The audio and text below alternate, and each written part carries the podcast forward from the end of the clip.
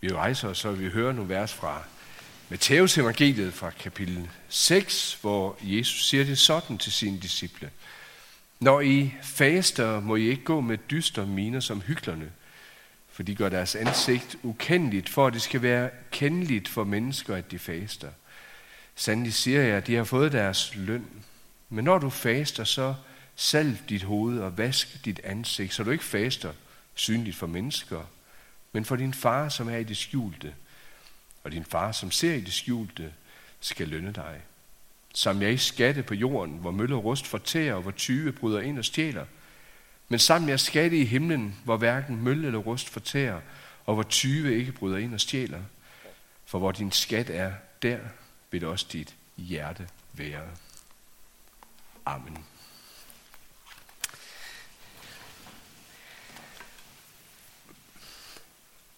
Er fastetiden kun et spørgsmål om at spise eller ej? Nej, det er det ikke. Det vil jeg gerne afsløre på forhånd, og ikke mindst også læne mig godt op af en øh, god evangelisk tradition, ikke kun når det gælder faste, men sådan set i det hele taget. I den her gode, for mig at se evangelisk tradition, der er faste til, øh, til ikke at være et krav, til ikke at være en frelsende gerning. Og det vil jeg faktisk gerne begynde i aften med at, at sige tydeligt. Faste er ikke et krav, og det er ikke en frelsende gerning. Som jeg sagde lige lidt tidligere, så tror jeg langt mere, at vi får et godt perspektiv i at se fasten netop mellem de her fester, som julen, hele tre kongertiden kan være, og påsken, at her midt imellem kommer fasten. Og faktisk også se det som et godt budskab til os. Til en tid, hvor det er hverdagstid, en tid med fordybelse, en tid, hvor vi dernede, hvor ikke nødvendigvis tingene behøver at være tomrum, men hvor der er mulighed for at få god rytme i tingene. En tid til fordybelse over, hvad vil det sige at være en kristen? Fasten er en ydre kropslig markering. På den måde kan det både være på, på kroppen, men det kan også være så mange andre ting, der er med til at markere, at nu er det en tid til at reflektere over, hvad vil det sige, som sagt, at være en kristen? Hvad betyder det for mig? Og i det lys også, at det må være en forberedelsestid til påsken. Vi går op mod Jerusalem, som vi begyndte med at, at synge det. Det gør vi med påsken for øje med Jesu offer og hans opstandelse.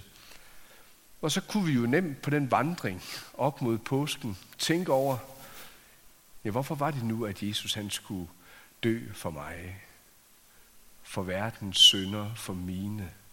Hvad betyder det? Han skulle derop for at smage vredens bære. Han skulle op for at lide og dø for os, for mig. Og for at gøre os klar til den vandring, så kan man sige, jamen så er fastetiden egentlig med til, at vi letner noget på bagagen.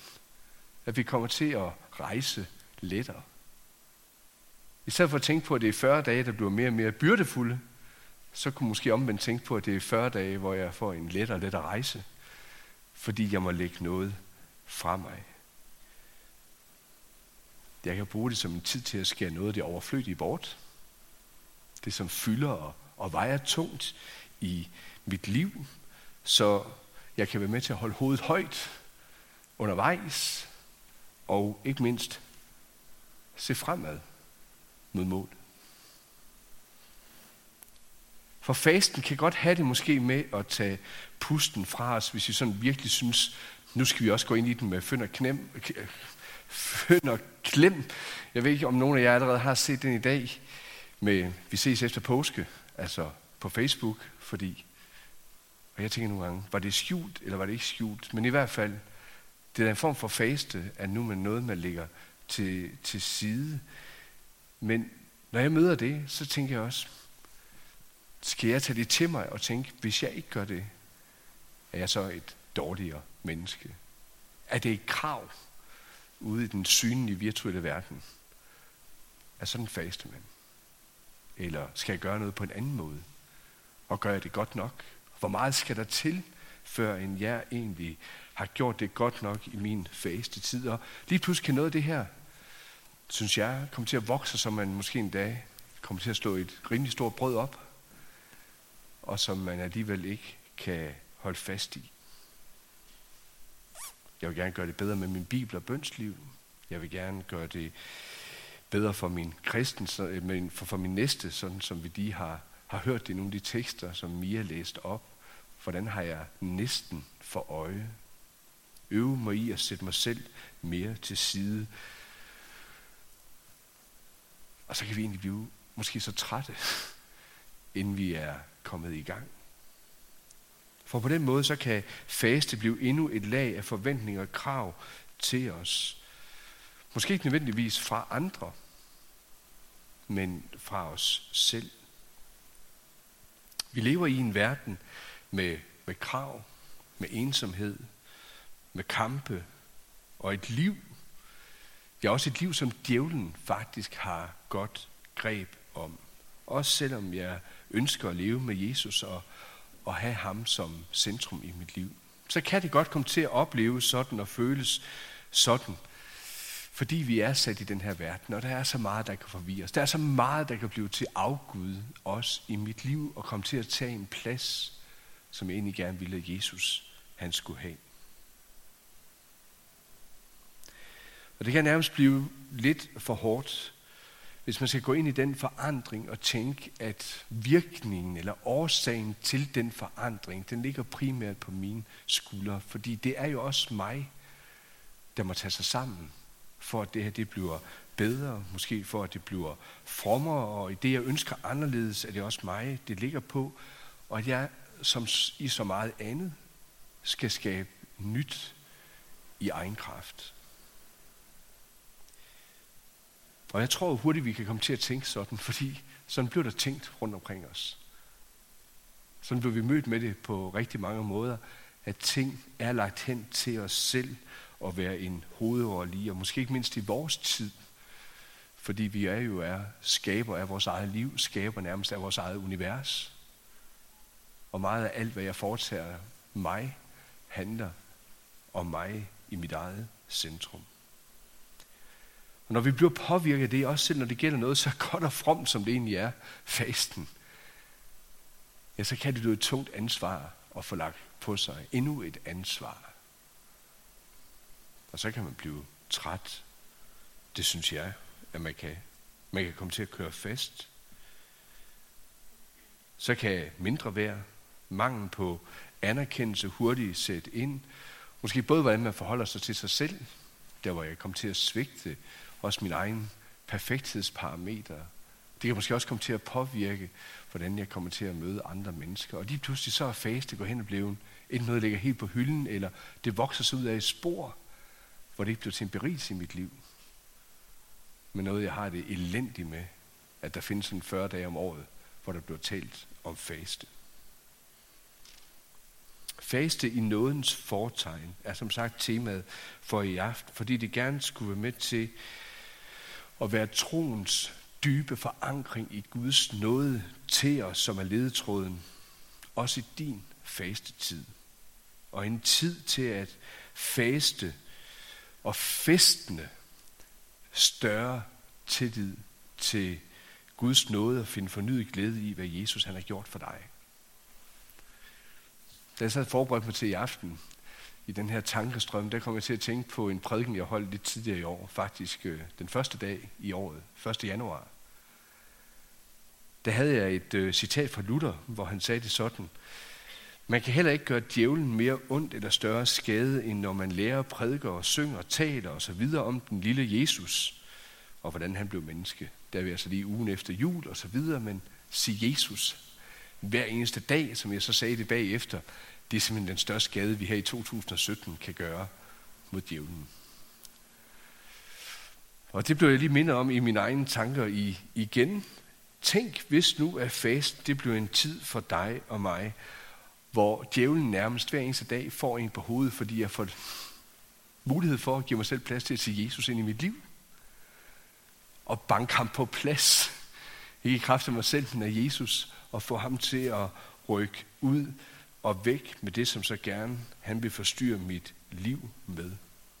Hvor tingene bliver sat på plads.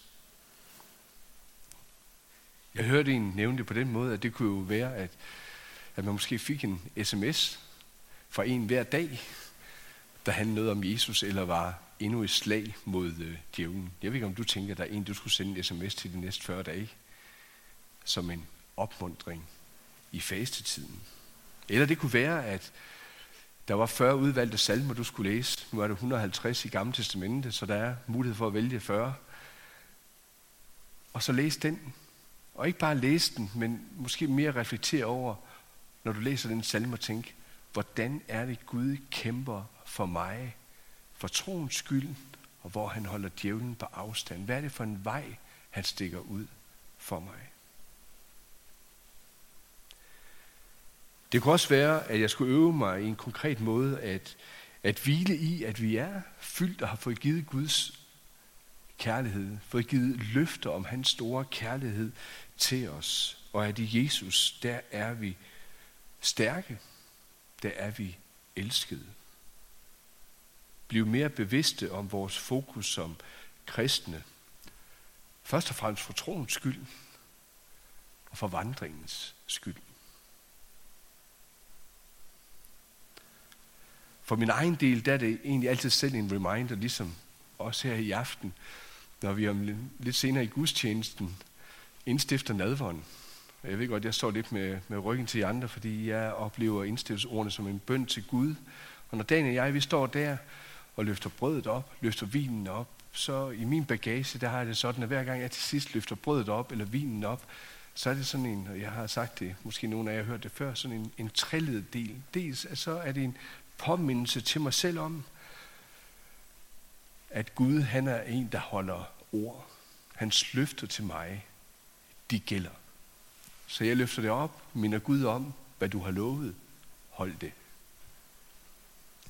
Jeg løfter det op og minder om, Jesus, hvad er det, du har givet mig? Hvis jeg kommer til at se for meget på mig selv, så er det altid godt at komme til at kigge lidt væk og kigge hen, hvad er det, Jesus han har gjort for mig? Hvad er det, han også minder mig om, at vi tro på ham, har jeg del i, og lige om lidt må jeg modtage hans eget hellige læme og blod.